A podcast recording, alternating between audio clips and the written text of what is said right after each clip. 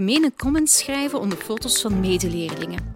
Genante filmpjes posten en met heel de klas delen. Cyberpesten kan ver gaan.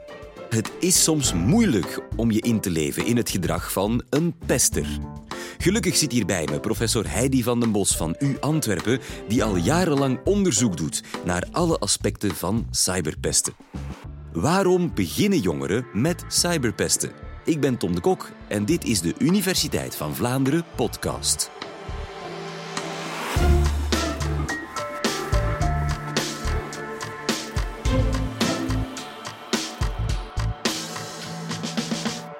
Waarom posten jongeren een gênante foto van een medeleerling in een online groep en vragen ze aan anderen om daarop commentaar te geven?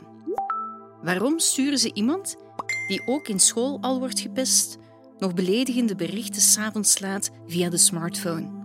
Kan je dit verklaren door de ontwikkelingsfase waarin ze zitten?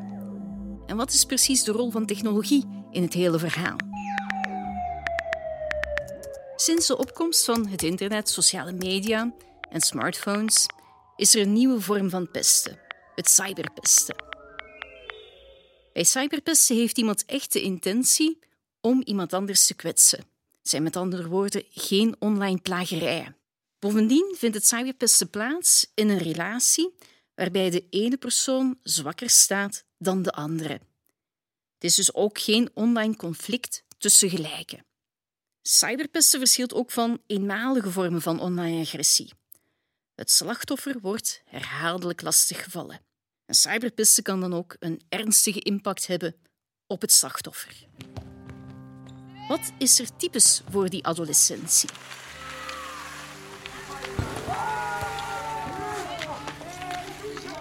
De adolescentie is een periode waarin jongeren uiteraard onafhankelijker worden van de ouders en zich meer gaan richten op de leeftijdsgenoten, de peer group zoals wij die noemen. Ze vinden het belangrijk om erbij te horen en ze zijn ook gevoeliger voor groepsdruk. Adolescenten zijn ook vaker op zoek naar risico's en kicks. Ze laten zich makkelijker leiden door impulsen en emoties en ze denken niet altijd aan de lange termijn gevolgen van hun daden. Op mediavlak is de adolescentie ook een zeer typische periode. We zien dat adolescenten heel vaak online met elkaar communiceren. De conversaties van op school die lopen nadien eigenlijk gewoon door via WhatsApp, via Messenger en op sociale media. En ook de pesterijen kunnen dus worden verder gezet. Waarom wordt er dan eigenlijk gecyberpest in de adolescentie? Cyberpesten wordt, net als het gewone pesten, vaak beschouwd als een vorm van proactieve agressie, waarmee bepaalde doelen worden nagestreefd. Een van die doelen is status binnen de peer group binnen de groep van leeftijdsgenoten. Ons onderzoek naar cyberpesten toont inderdaad aan dat jongeren die online agressief zijn, later door anderen vaker worden gezien als populair. Maar dat betekent zeker niet dat zij ook meer geliefd zijn. Er is duidelijk een verschil tussen wat wij gepercipieerde populariteit en sociometrische populariteit noemen. Boring. Am I on the internet? No, you can only access. Boring. Daarnaast zien we dat jongeren ook online agressief zijn, bijvoorbeeld gewoon omdat ze zich vervelen en omdat ze op zoek zijn naar kicks en sensatie. Dat is ook typisch voor zogenaamde internet-trolls. Zij halen er ook plezier uit om bij anderen verontwaardiging op te wekken door heel aanstootgevende dingen te zeggen. In het Engels spreekt men dan ook wel eens van appetitive aggression, agressie, die inderdaad appetijt opwekt, die eigenlijk plezier oplevert. Je hebt plezier aan lol met een internet-troll. Wat jongeren online doen, kan echter ook een agressieve reactie zijn op iets anders, gevoed dan door gevoelens van boosheid of woede. We spreken in dat geval niet van proactieve agressie, maar van reactieve agressie. Er is iets wat je agressie uitlokt. Iemand werd bijvoorbeeld online beledigd en reageert daarop. In dit geval is het dan moeilijker om dit echt cyberpesten te noemen, al zullen de slachtoffers misschien wel aangeven dat ze hebben teruggepest. Mietje. Lul. Misschien is het ook wel interessant om te weten dat er ook gevallen zijn waarbij jongeren doen alsof ze gecyberpest worden door anderen, Mafkees. maar in feite zelf de dader zijn. Lul. In de literatuur wordt dan ook wel eens gesproken over zelfcyberpesten. Klootzak. Soms gebruikt men ook de term online zelfbeschadiging. Eikel. Het gedrag wordt dan vergeleken met offline gedrag, zoals jezelf snijden of krassen. Dit gedrag helpt jongeren dan om bijvoorbeeld een uitlaatklep te vinden voor negatieve emoties. Slet. Eikel. Ook de term digital Munchausen wordt gehanteerd. Dit lijkt te suggereren dat het gaat om een online variant van het syndroom van Munchausen, waarbij mensen fysieke klachten veinzen of zichzelf zelfs echt lichamelijk schade toebrengen om vervolgens bij de dokter bijvoorbeeld aandacht en hulp te krijgen. Wij hebben er in ons onderzoek voor gekozen om het gedrag meer neutraal te labelen als fictief online slachtofferschap. En uit ons onderzoek in Vlaanderen blijkt dat jongeren dit dan bijvoorbeeld ook gewoon doen soms, voor de fun. Of als een soort van vriendschapstest. Je doet alsof je gecyberpest wordt, ook al ben je het zelf. En je kijkt eigenlijk of je vrienden hulp komen verlenen. Want dan zijn het pas echte vrienden. Dus je ziet dat een fenomeen dat op het eerste gezicht misschien zeer vreemd lijkt, eigenlijk toch ook weer te verklaren is vanuit de noden van de adolescentie. De adolescentie is dus een periode die gekenmerkt wordt door heel wat ontwikkelingen die jongeren meer vatbaar maken voor pesten en zelfs voor fictieve online agressie.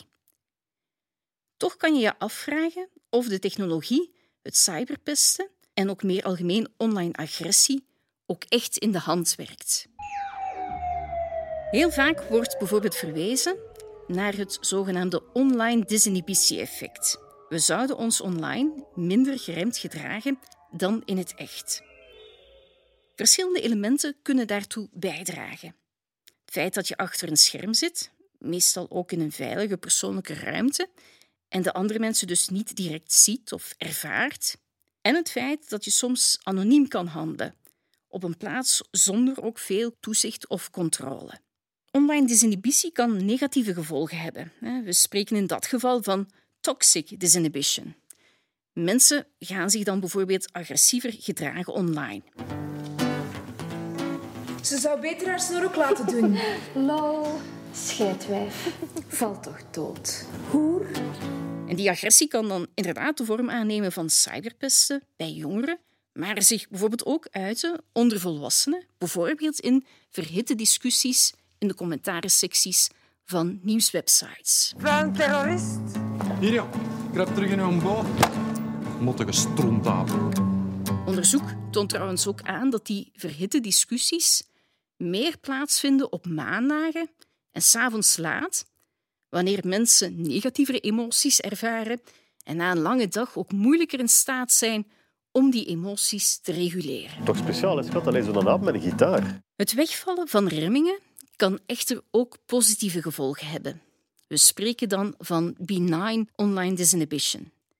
Denk maar aan jongeren die hun hart wel durven luchten op het forum of de chat van AWEL, de vroegere kinder- en jongertelefoon. Daar helpt het dus om te weten dat bijvoorbeeld niemand je echte naam kent en je ongestoord je verhaal kan doen. Wat een vet zwijn. Stinken! Klinkt dit hard? Op het scherm doen deze woorden evenveel pijn. Denk na voor je post. Je ziet dat er ook al technische oplossingen zijn bedacht om de negatieve gevolgen van online disinhibitie te voorkomen. Zo kan er bijvoorbeeld gewerkt worden met boodschappen die ons aansporen om twee keer na te denken vooraleer we iets negatief gaan posten. We noemen dit ook wel eens reflective interfaces. Ze zetten ons aan tot nadenken. Nadat je dus een boodschap, bijvoorbeeld met een aantal scheldwoorden in, getypt hebt, krijg je dan in een pop-up scherm te lezen of je zeker bent of je die boodschap wil plaatsen. Wij hebben dergelijke boodschappen ook uitgetest bij jongeren en die bleken inderdaad een effect te hebben. Het meest effectief was de boodschap: Ben je zeker dat je dit bericht wilt plaatsen? Want het bericht wordt mogelijk ook gezien door je ouders. Verwijzen naar wat voor jongeren dus een nightmare audience is, lijkt dus te helpen. Maar zelfs gewone boodschappen, die zorgen voor een onderbreking van de actie, hebben al een effect. De technologie kan cyberpesten bij jongeren dus in de hand werken door het fenomeen van online disinhibitie. Het is echter ook zo dat jongeren online heel veel agressief gedrag van andere mensen kunnen zien. En ook dat beïnvloedt hun gedrag. Ook volwassenen vervullen trouwens niet altijd een voorbeeldfunctie.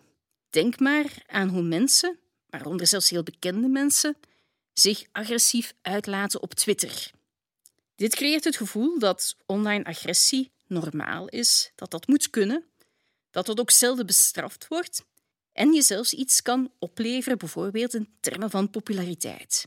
En deze percepties kunnen het dus ook eenvoudiger maken voor jongeren om te gaan cyberpesten. Natuurlijk wil dit niet zeggen dat alle jongeren aan cyberpesten gaan doen. Onderzoek toont aan dat jongeren die meer tijd online spenderen, die het gevoel hebben dat hun ouders ook weinig betrokken zijn bij hun online activiteiten, en jongeren die zelf ook offline pesten, dat die een hogere kans hebben om een cyberpestkop te zijn. De cyberpestkoppen hebben zelf trouwens vaak ook problemen en stress. Ze zitten in een minder warme gezinssituatie en ervaren ook vaak meer problemen op school. Ze hebben dus de neiging om te externaliseren. Ze gaan met hun situaties en hun stress om door zich agressief op te stellen tegenover bijvoorbeeld leeftijdsgenoten, maar bijvoorbeeld ook door te grijpen naar alcohol of zelfs drugs. Eigenlijk zou je kunnen besluiten dat het puberbrein jongeren extra vatbaar maakt voor het stellen van cyberpestgedrag. Dat op zich ook voordelen kan opleveren, zoals status binnen de groep of opwinding en fun. Het kan ook helpen bijvoorbeeld bij het ventileren van negatieve emoties en frustraties. En die kans is nog groter wanneer de kosten ook klein lijken. Bijvoorbeeld je denkt dat je toch niet gestraft zal worden omdat je je kan verschuilen achter anonimiteit. En wanneer de indruk bestaat dat cyberpestgedrag of online agressie normaal is. Het is echter ook duidelijk dat de technologie en het slechte voorbeeldgedrag van bijvoorbeeld volwassenen de deur naar cyberpesterij bij jongeren kunnen openzetten. Tijd dus voor de sociale mediabedrijven om na te denken over hoe ze bij de ontwikkeling van hun diensten al keuzes kunnen maken die antisociaal gedrag van de gebruikers ontmoedigen of prosociaal gedrag aanmoedigen. En tijd ook voor ons allemaal om ervoor te zorgen dat we, bijvoorbeeld op maandagen en laat op de avond, niet verleid worden tot het posten van een agressieve commentaar. Dank u, professor. Wat denk je, geldt hier het, uh, het motto eens een pester, altijd een pester? Zijn jongeren die uh, pesten op vroege leeftijd ook in hun volwassen leven pesters? We zien dat de hardnekkige pestkoppen later inderdaad ook een hogere kans hebben om agressief gedrag te gaan stellen, ook in andere soorten van contexten, in de werkcontext of in bijvoorbeeld persoonlijke relaties. Maar anderzijds zien we ook wel dat heel veel jongeren gaan pesten in die adolescentie, maar daar na verloop van tijd ook wel uitgroeien. Dus bij de meeste zou je kunnen zeggen, uh, is het iets wat inderdaad typischer is voor die levensfase. Ze leren daar ook uit en ze gaan zich later ook wel minder agressief gaan gedragen. Maar een kleine groep uh, gaat ja, ook op uh, langere termijn ehm, agressief blijven. Hoe pak je een cyberpester nu het beste aan? Oh, het is eigenlijk zeer moeilijk om um, rechtstreeks op uh, pestkoppen in te spelen. Um, eigenlijk uh, is het heel belangrijk om op de grote groep van omstaanders in te spelen. Precies omdat adolescenten zeer gevoelig zijn voor wat anderen over hen denken. En als uh, andere leerlingen, vrienden duidelijk maken dat hun gedrag ongepast is, dat dat niet kan, dat dat over de schreef gaat, dan gaat dat meer impact hebben dan uh, wanneer anderen uh, andere soorten van acties proberen te ondernemen. Dus vooral inzetten op de andere jongeren en daar proberen ervoor te zorgen dat de norm is dat je eigenlijk niet pest, dat is heel belangrijk. Cyberpesten lijkt me vooral toch een attitudeprobleem. Zijn er dingen die je al vroeg als ouder of als leerkracht kan doen om cyberpesten te voorkomen? Ik denk dat het deels inderdaad een attitudeprobleem is, omdat heel veel jongeren denken dat uh, cyberpesten vrij onschadelijk is en dat het vrij normaal is om te doen. Um, dus daar moeten we inderdaad op uh, inspelen door te zeggen dat het uh, effectief veel schade kan toebrengen aan het slachtoffer. Maar het is ook wel belangrijk om ervoor te zorgen dat dat cyberpesten ook negatieve consequenties heeft voor hen. Dat ze ook wel uh, gestraft worden, bij wijze van spreken, voor hun daden. Dat ze kunnen zien hè, dat dat niet geapprecieerd wordt of dat er inderdaad ook ergere consequenties aan uh, vasthangen. Um, wat ook wel zo is, is dat uh, inderdaad uh, ouders een belangrijke rol spelen. We zien in onderzoek dat uh, jongeren die ouders hebben die minder toezicht uitoefenen op hun internetgebruik, dat die ook een hogere kans hebben om te gaan cyberpesten. Dus het is heel belangrijk om als ouder ook betrokken te zijn uh, bij het uh, internetgebruik, het sociale mediagebruik van je kinderen. Uh, je moet zorgen dat dat iets is wat altijd bespreekbaar is. Ehm, je moet duidelijk ook aangeven wat je zelf denkt over online agressie. En wat misschien nog belangrijker is, is dat je uiteraard ook zelf het juiste voorbeeldgedrag gaat stellen. Een jongere die ziet dat zijn of haar vader of moeder ook heel agressief is online. En die zal dat ook oppikken en die, die zal dat ook uh, vaker uh, zelf gaan stellen dan dat gedrag. Um, wat ook wel heel belangrijk is, naast die attitudes en die percepties van wat kan of wat kan niet en heeft het voor- of nadelen, zien we toch ook wel dat emoties echt heel belangrijke triggers kunnen zijn bij jongeren. We weten dat de adolescentietypes ook een periode is waarin jongeren ja, veel meer uh, negatieve emoties ervaren, die ook wel samenhangen met alle veranderingen die ze doorgaan. En je gaat ook zien inderdaad dat ze die vaak uitwerken ook op anderen. Dus uh, beseffen dat je die negatieve emoties hebt en ook zoeken naar andere manieren om ja, die kwijt te geraken, dat is toch ook iets heel belangrijk. Zeker in de online context, waarin we zo makkelijk ook gaan reageren. Hè, en bepaalde emoties, zoals boosheid, uh, ja, die gaan ons eigenlijk ook uh, uit ons hok lokken, zeg maar. Hè. Terwijl andere emoties, zoals verdrietig zijn, die gaan maken dat we minder geneigd zijn om te reageren. Dus vooral als je boosheid ervaart of frustratie ervaart, is het eigenlijk belangrijk, zou ik zeggen, om niet te dicht in de buurt te komen van een smartphone of een computer. Want dan ga je wellicht meer kwaad dan uh, goed verrichten. En is gewoon stoppen met social media, is dat een goede oplossing? Oh, ik denk dat het eigenlijk een onrealistische optie is voor jongeren. Hè. Uh, omdat je ziet inderdaad dat die social media gewoon deel zijn van hun leefwereld. Uh, dat is ook een manier om er inderdaad bij te horen. Dus je kan moeilijk zeggen van, uh, ja, geef dat allemaal op. Ga niet op Instagram, ga niet op TikTok. Uh, ja, gebruik WhatsApp niet enzovoort. Dus ik denk dat het geen realistische optie is uh, voor jongeren en dat we meer moeten inzetten inderdaad op ja, het bewust gebruiken ook van die social media. Ik denk dat het vooral belangrijk is dat uh, jongeren zich bewust zijn van de risico's en gevaren die ze daar lopen, maar dat ze zich ook bewust zijn van hun eigen gedrag. Wat kan ik daar doen en wat mag ik daar zeker niet doen? Dankjewel, professor Heidi van den Bos. Nu begrijpen we al iets meer van de psyche van cyberbullies. Heb je een vraag waar je het wetenschappelijk antwoord op wil krijgen? Bel dan naar 0480 60 82 11 en laat een berichtje achter op onze voicemail. Heel graag tot een volgende keer.